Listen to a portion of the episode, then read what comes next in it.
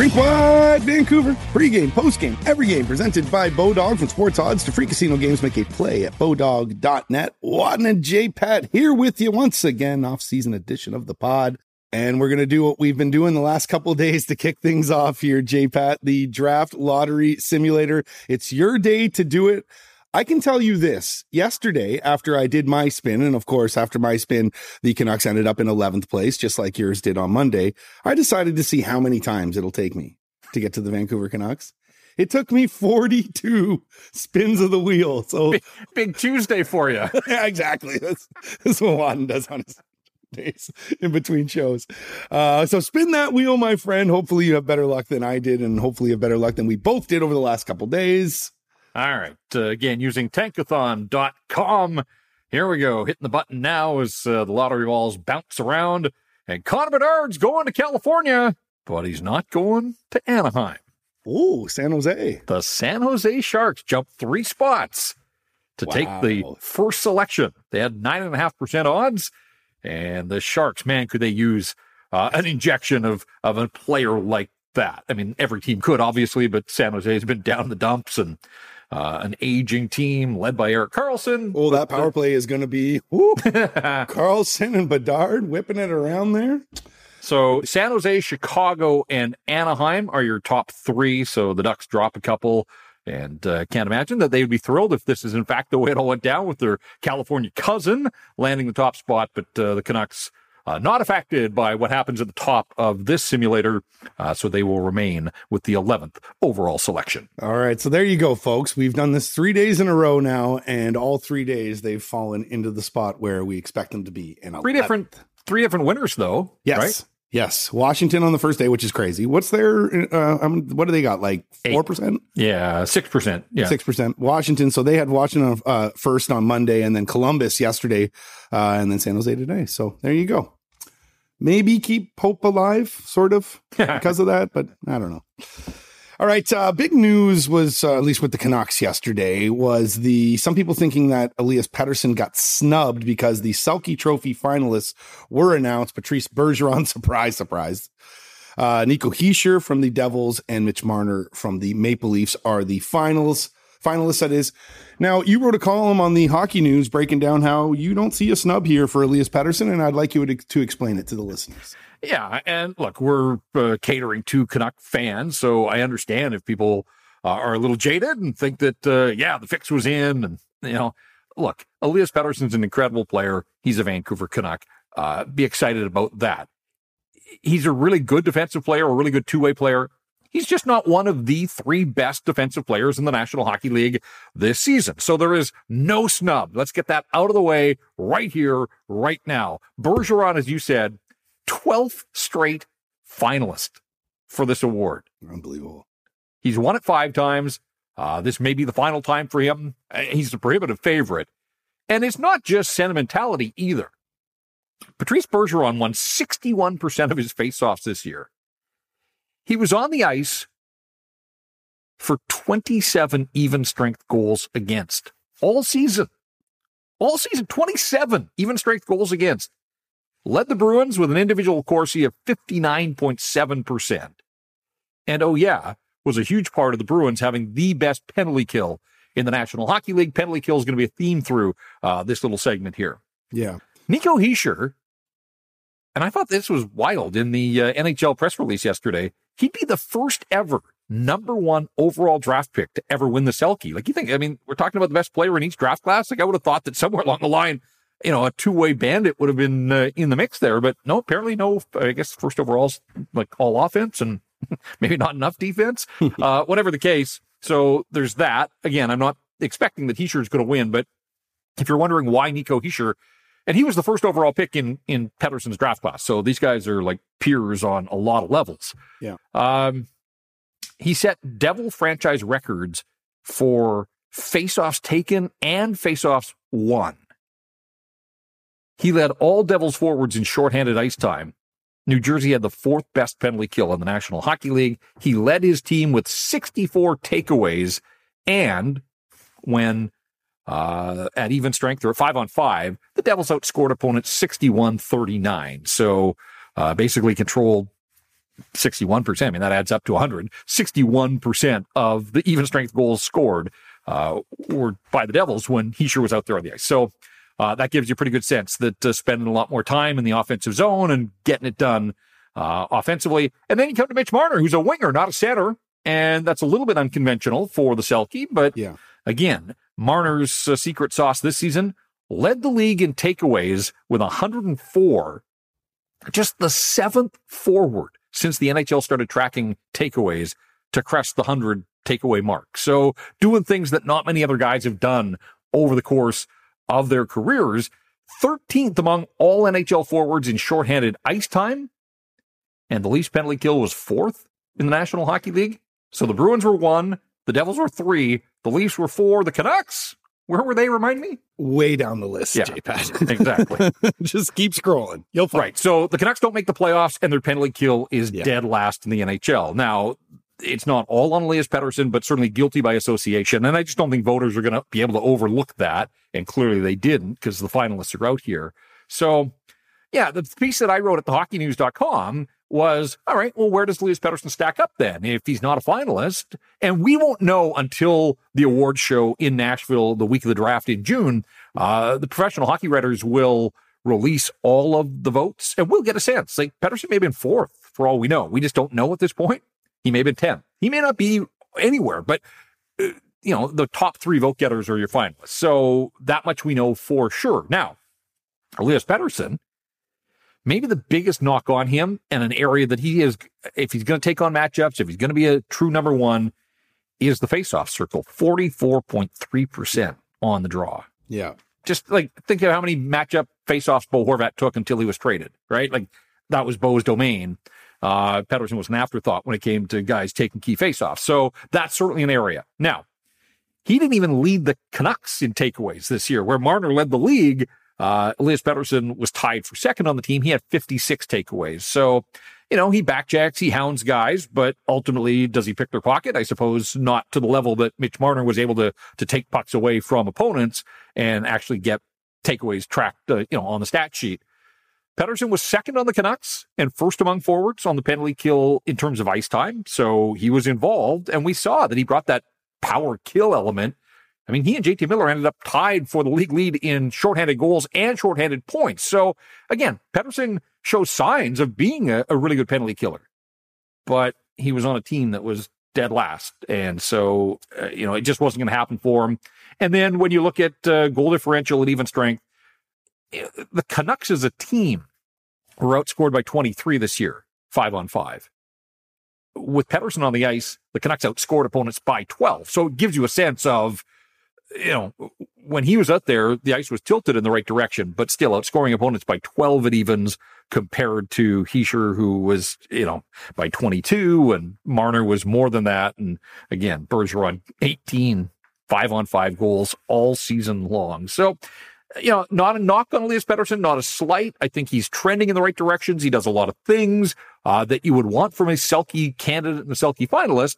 And I also think it's important to note, like, this is one of those awards, and I think back to Ryan Kesler, like, there's a progression involved. I think you have to get some votes, and then you get notoriety, and maybe people around the league take note, like, oh, okay, for next year, like, I should be watching. You know, Pettersson's kind of creeping up there.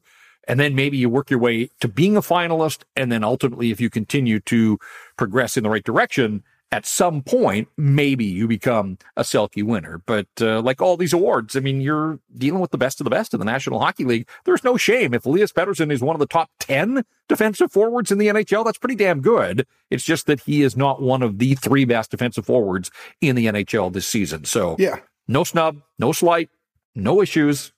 Game on, carry on. And they they do say that you kind of have to be um one of the nominees before you can win it. Yep. But I kind of argue that because as I'm, I, ha- I have the list in front of me, all, all the winners, the runner up, and the finalists, and it looks like uh Barkov when he won it in 21, I believe that was his first yeah nomination as well. So you know, I guess it, I mean, it, there are it, it, can exceptions to every rule. Yeah. I'm just thinking because, you know, with the Pettersson stuff, you know, oh, we got to wait your turn, which is bullshit. I think that's so stupid.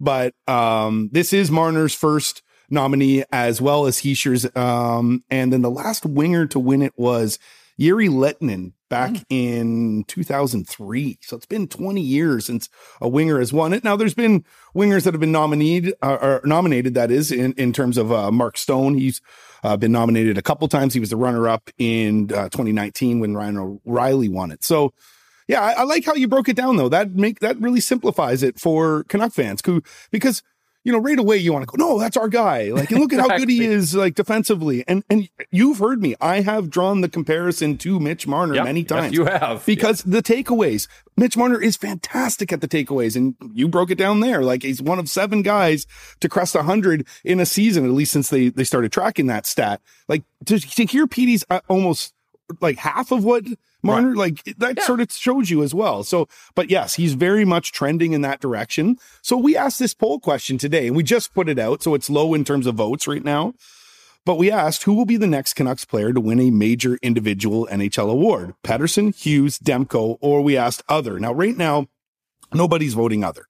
Pettersson has got 51% of the vote right now. Where would you go with this one, though? Because I'm not going to go Petey, but I want to hear where you go first.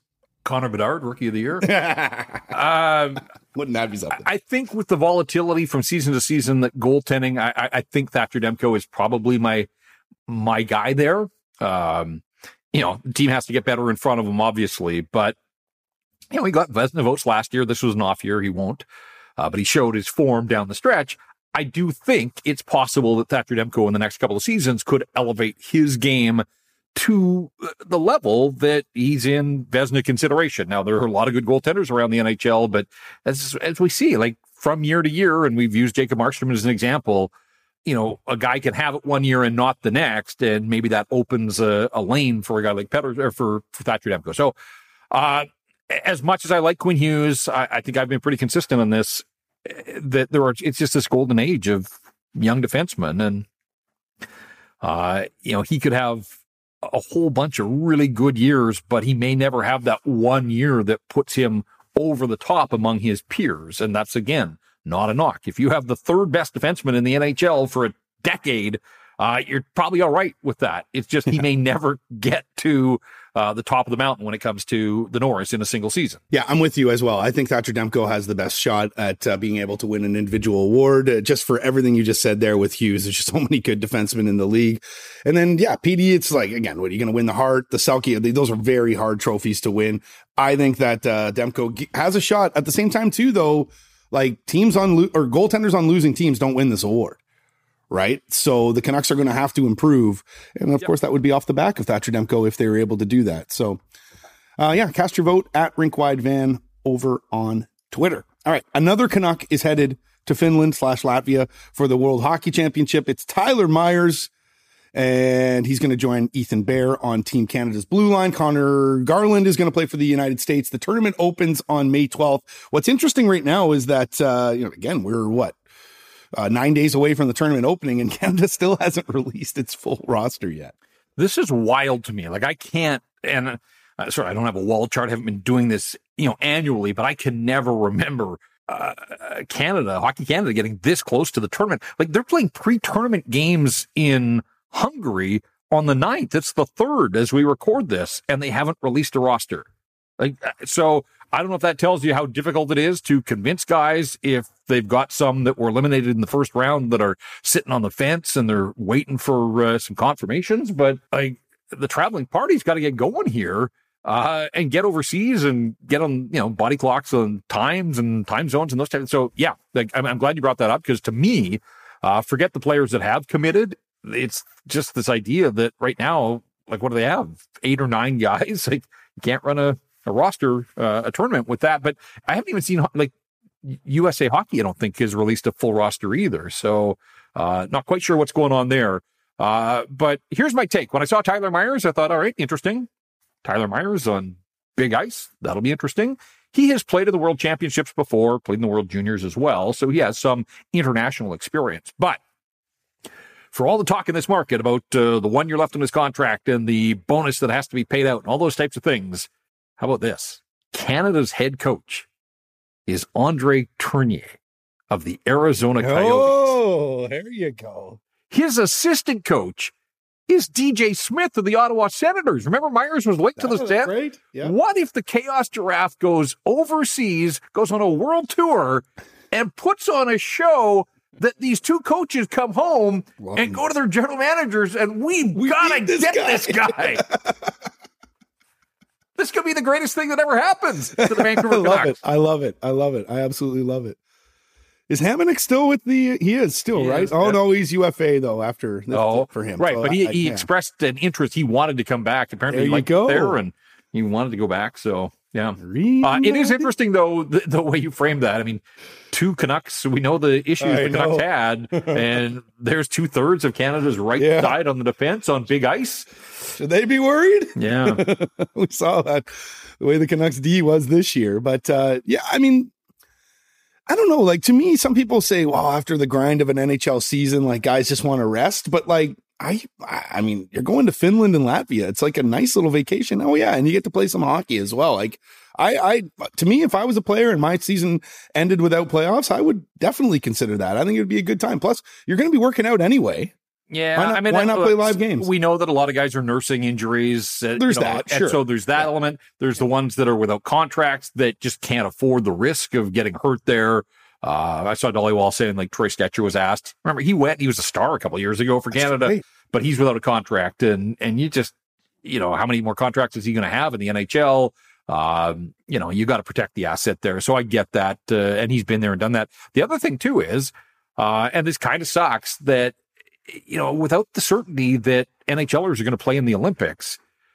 Like I do think that there was this leverage point that the associations and the federations had for some of these younger players to say like, hey, if you want to be on the Olympic radar, you know, best case for you is to put your best foot forward at the Worlds, uh, get into the Hockey Canada funnel here.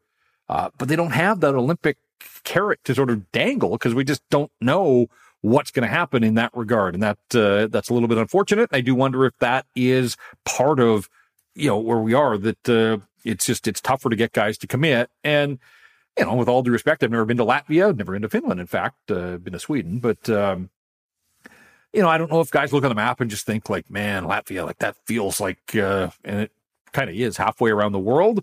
Um, but anywhere in Europe's going to require heavy travel. So I don't know if it would be any better if the tournament was in Switzerland or, you know, one of the major metropolitan centers over there. Uh, whatever the case, it's uh, the world's. And I wonder if a guy like Tyler Myers recognizes that, hey, I probably won't have this opportunity uh, many more times, if ever. And as I said, he's already done it. But, you know, at this stage of his career, take the family over there. Uh, as you said, kind of turn it into a, a little bit of a, a Euro vacation as well, a business trip, uh, but a business trip for the family.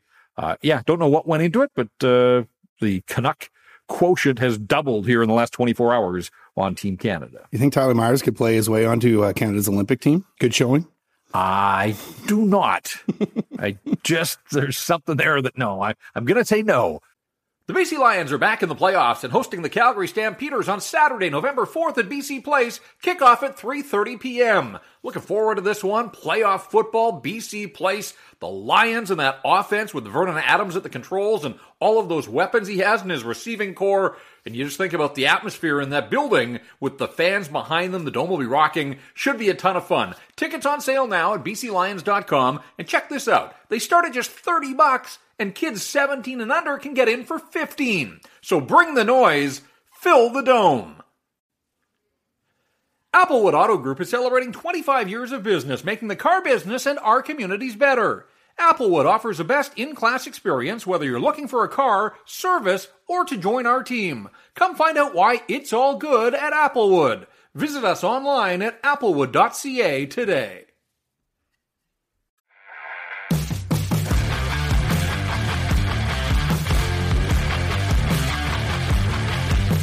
A reminder as we do these off-season pods, you can always hit us up with some Ask JPat questions, the Go Goat Sports inbox, 778-402-9680, or uh, just check out the post that we have at Rinkwide Van. We'll try to keep that one uh, on our timeline. And You can just reply underneath there and we'll, we'll pick through it and try to answer some of these questions. A regular submitter is our buddy Strong Belly, who's been uh, sending us questions all season long. And he asks, if you could have been a fly on the wall during any Canucks player exit interview this season, who would it have been? Hmm. I, I, I, guess off the top of my head, I was going to say Boeser, uh, but we've kind of heard from Rick talking about uh, some of the exchange there. Yeah. I, I, I guess I would go Kuzmenko just to sort of know what ultimately they charged him with for the offseason. Uh, did you see the pictures the Canucks posted? I think he was down, was he in like Rio or somewhere? Or, uh, he was taking in South American football. Um, so he was making the rounds and, uh, uh, looking like he was having some fun. Um, but hopefully he's uh, working out, not taking days off. Uh, so yeah. Oh, there I, it is. Yeah, I see the video now. Sorry. I yeah. would say, uh, I'd say Kuzmenko. Um, you know, I mean, there are others obviously that uh, would be intriguing. Uh, Kravtsov, what did they, t- did he get one? Uh, did he get an exit meeting or did, did they just trap door for him? Um, but yeah, probably Kuzmenko just, uh, because there was the, the love, but you know, the tough love, the smiles, but were the smiles hiding? You know, like we never really kind of got to the his exit thing and the podium on that last day. You know, we didn't get anywhere uh, with him. So I, I would say Kuzmenko. Uh, for me, it's Boeser, but uh, you're right. Like we have sort of uh, heard a bit from Rick Tocchet, but you know, just to see, I, I wonder where the organization is with with Brock Boeser, right? Because I think that everybody understands that you know, he is one of the fan favorites in town, but at the same time, too, he's also underproducing. And, you know, is there any sort of value in this player? Do they think that they can get this player to the next level? I know we've unpacked all of that on previous episodes, but yeah, yeah, to me, it would be Boeser. And I'm very intrigued uh, to see exactly, you know, what happens with him this offseason and whether he is a Vancouver Canuck uh, come September. The BC Lions are back in the playoffs and hosting the Calgary Stampeders on Saturday, November 4th at BC Place. Kickoff at 3:30 p.m. Looking forward to this one. Playoff football, BC Place, the Lions and that offense with Vernon Adams at the controls and all of those weapons he has in his receiving corps. And you just think about the atmosphere in that building with the fans behind them. The dome will be rocking. Should be a ton of fun. Tickets on sale now at bclions.com. And check this out. They start at just 30 bucks and kids 17 and under can get in for 15. So bring the noise. Fill the dome. The Rinkwide Vancouver is presented by Bodog Sports Odds, Poker Tips, free casino games. Make a play today. They're playing playoff hockey. Round two kicked off last night. J Pat, uh, Leafs getting stunned? Question mark by the Panthers, four two on, yeah. on home ice. I mean that is question mark. You're right. Uh, uh man, like just every game that goes by, like I'm, I'm a bigger member of the Brandon Montour fan club. Right. Uh, you know me in defenseman goals, and yeah. he's up to six now. Quinn Hughes led the Canucks all regular season with seven. This guy's got six uh, after the first round and one game of round two. Uh, and he had an incredible season. And and you know, I I don't know if we discussed this, but I, I've talked to somebody about like you look at the Panthers, and I think a lot of people look at the offense, and they've got a ton of it and some forward depth, but Montour, Gustav Forsling, and Aaron Ekblad is now like you know, the third guy on that defensive depth chart. And, and I, look, he has low hanging fruit. I probably shouldn't have, but I, you know, tweeted out about Gustav Forsling and can the Canucks have him back now? Uh, water under the bridge. Oh. It, I, People I get, go at you on that one. oh yeah, and I, and I, I get it. Like, he has become a player that absolutely the Canucks hoped that he was going to be. He was a fifth round pick too in uh, 2014, and you know an example of defenseman taking a little longer to develop. He's 26, like a 26 year old defenseman playing 25 minutes in the playoffs, had 40 points in the regular season, and so what a luxury. I mean, Forsling has emerged. Montour takes over games, and then you've got oh yeah, Ekblad, you know, a first overall pick in his draft class as your the, the, third guy on your defensive depth chart. And then you got veterans in Marc Staal and, and Radko Gudas, and, you know, they fill their roles as well. So, Radko uh, Gudas is frightening. His beard alone is frightening right? Like he's just got that "I am going to kick your ass" look on his Playoff face beard all times, all year round. But uh, yeah, oh, and it's so perfectly done too. Like I'd like to know who who does that for him. But yeah, like no, Brent, he's intimidating. Brent, Brent Burns' beard yeah. like a, just a it's a all over the place, and you're right. Like he's got the coiffed, it's shiny, yes. it's very well. No, done. no, there's yeah. some beard oil is involved there. There's no question. You know what? One thing I noticed um, with this series so far is that the ice is um, a little more open when it comes to the Panthers and Leafs as it was for the Leafs and the Lightning. The Lightning are one of those teams that really, you know, suffocate that neutral zone, don't let you, don't allow you into the zone very well. Whereas Florida just forechecks like crazy. So yeah. the Leafs defense is going to take a beating in this series and see if they can hold up. Didn't love that goal on the breakaway. I know it's a breakaway, so it's tough for Samsonov, but didn't love that goal. But see if the Leafs can rebound in uh, game two. See if the Stars can rebound in game oh, two goodness. as well. Oh. What's up with this Kraken team? I mean, I know Joe Pavelski had the four goal game, which is phenomenal considering uh, he just returned as well. But the Kraken, they just they don't go away. They're like a cockroach. They will not die. And Yanni yeah. Gourde with the OT winner. Yeah, and the I mean the three goals in minute span like that was breathtaking. Like it, yeah. I mean, you know, Dallas opens the score and you're thinking, okay, for the first time in these playoffs, the Kraken are trailing in a hockey game at you know one nothing. It was the first time they hadn't scored the first goal. How are they going to react? And you know, they they don't go quietly, obviously, and and then they just flip the script in a hurry. And at four to two, it looked like they were home and cooled out. And give Dallas, particularly Pavelski, credit. Four goals coming back from injury. What a story! That like if he had capped it with all five of his team's goals, like know, just right? insane. Uh, I tweeted out.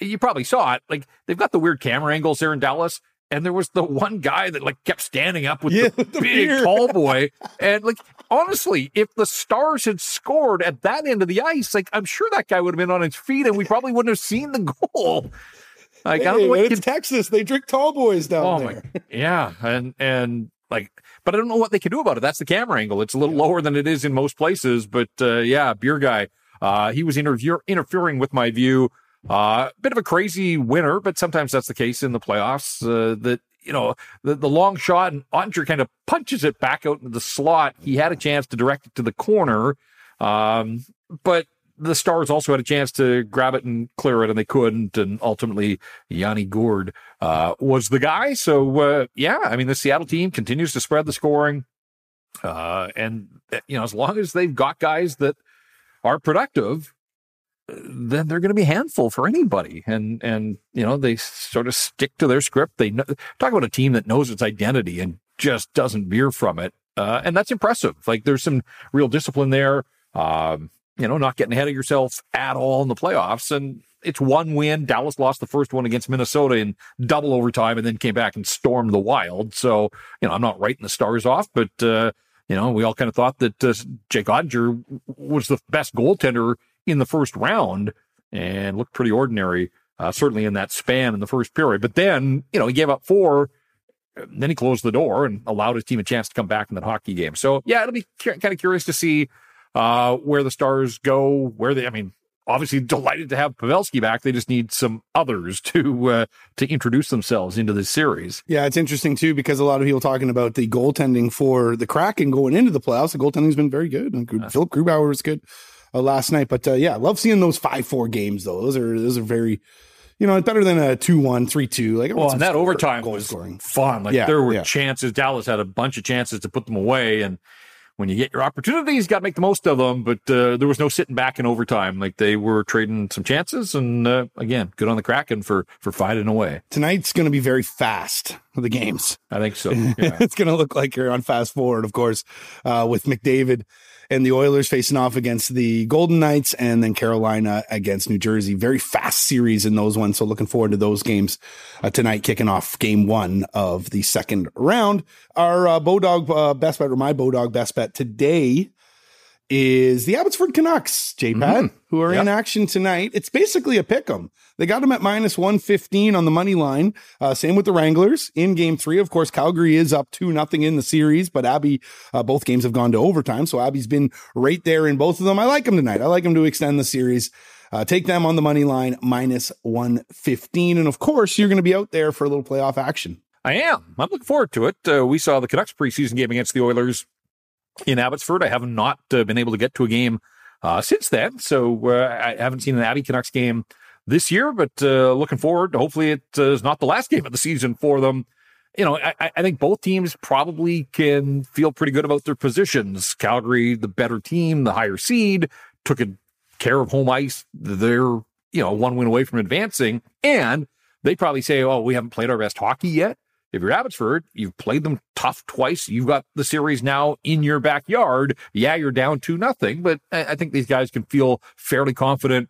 Uh, special teams have been such a massive factor in this series and not in Abbotsford's favor. So if they can stay out of the penalty box, talking to you, Nils Hoglander, uh, but then on the power play, talking to you, Neil Hoglander, um, you know, if they can make something happen with the man advantage and can just show a little more discipline, then yeah, I mean, there's no reason to think that uh, they can't get this thing right and and get a win and get back into the series and plant a seed of doubt uh, in the Wranglers' minds collectively. So uh, yeah, I am looking forward to it. Uh, we'll be heading out to Abbey. If anybody listens to this pod and they're out there, uh, you see me in the concourse, uh, say hi. Uh, and we will have a full breakdown and, uh, you'll hear from Jeremy Colliton and some others, uh, whether it's the last game of the season or whether, uh, they have, uh, stayed alive and forced a game four on Friday night. We'll break it all down for you on the Thursday version of Rink Wide. Listen, if you want a selfie though, there's a handler that'll be with JPAT. they true, can yes. take the money. They do e transfers, all that stuff. So don't worry, you'll get yours. Just you, you got to pay. Uh, what are you hearing about goaltending tonight? Uh, have you heard anything? Uh, I know they've been sort of doing the rotation thing, but Martin or Silovs tonight? Do you know? Yeah, I, I don't. Uh, yeah. And it has been a rotation uh, it was rotation in that first round. They each got a win against Bakersfield. They've both suffered an overtime loss. Martin got the start in game one, Silovs in game two. Uh, I've made it pretty clear that I just think, you know, Silovs was your MVP. The chips are down, your back's to the wall, all the hockey cliches apply. It, it would feel odd to me to go away from your team MVP in this moment, but both Martin and Silovs, there really isn't much to pick. I mean, they, they both can perform and perform well at the AHL level. Uh, I think Jeremy Colliton has shown that he's comfortable with both of those guys. Just feels to me like if you're trying to get experience of big game experience that can serve Artur Silovs well and maybe the organization well moving forward, like to me, I would lean on your team MVP, but I don't make the call. Colliton has not uh, uh, asked for any advice from me and uh, probably won't. So, uh, yeah, we'll have to wait till warm up, I would imagine, uh, to see who leads the Canucks out onto the ice tonight. Well, he'll see you in the building tonight, and then he'll know. He's like, oh, okay, J Pat's here. I can now, I can lean on him. Yeah. As long as I get there in time, uh, you know, there can be some traffic issue. Traffic uh, always a bit yeah. of an issue, but uh, North Van to Abbotsford, that's going to take what? You should probably leave now. yeah, pretty much. that's 11 a.m. as we record this.